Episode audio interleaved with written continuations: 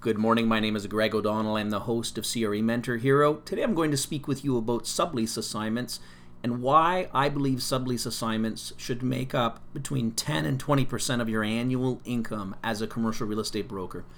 The great part about sublease assignments is that you have highly motivated parties in the case of two out of the three parties in almost all cases. You have the sub landlord or the tenant trying to dispose of excess space, they're motivated. You have an incoming tenant who's motivated because usually they're getting a shorter term, so they've got some flexibility on term length. They don't have to sign a five year lease necessarily. And you have the motivated aspect of the tenant coming in because they're often getting a slightly better price point than they would normally in the in a normal transaction. The challenge always of course is with the landlord. The landlord's not as motivated in particular if they have 3 years of term if they only have one year of term remaining, then that's a different story. If they have five or ten years, often that's a different story. But the world does change if that company that's trying to dispose of excess space is, in fact, maybe a little financial uh, shaky, as we'll call it, meaning not a credit quality tenant, and they have some challenges.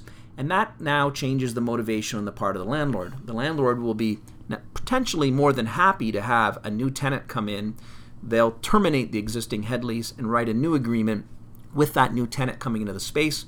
The company that's in the space will subsidize that incoming tenant in terms of the rent, so they're getting a benefit.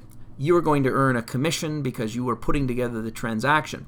The challenge, though, is you do have a lot of parties to deal with. Those that extra party, the third, complicates life. And if the motivation isn't there on the part of the landlord, then you also have to motivate one of the more important uh, aspects of the negotiation, the landlord. In particular, if you're trying to remove the sub landlord from the negotiation, meaning eliminate them from the middle so that the risk isn't there on the part of the incoming tenant. So you have ish risk issues that you need to deal with that normally you don't have when you are negotiating a traditional lease. Now, you as a commercial real estate broker are going to be able to look at the various issues in advance and think about creative solutions.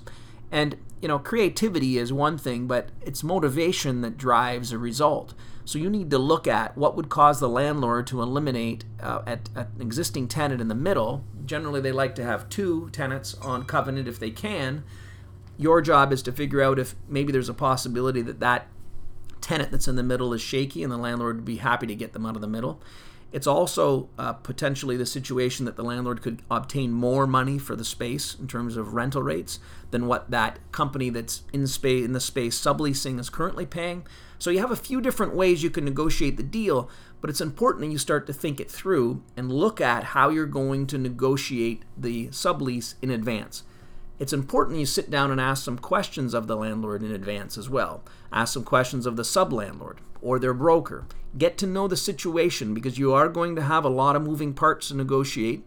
And what can happen is if you're representing a tenant and you go into a sublease situation, you can end up in a, into a quagmire. And getting into a quagmire in a negotiation where your client is motivated, but they start to lose time. So they want the deal, but the problem is you can't seem to get the deal together. Every turn of the paper in a negotiation takes a week often. So if you have three parties, one change after review can take almost three weeks. If you can imagine you're going through 10 changes, obviously that's 30 weeks, that's too long.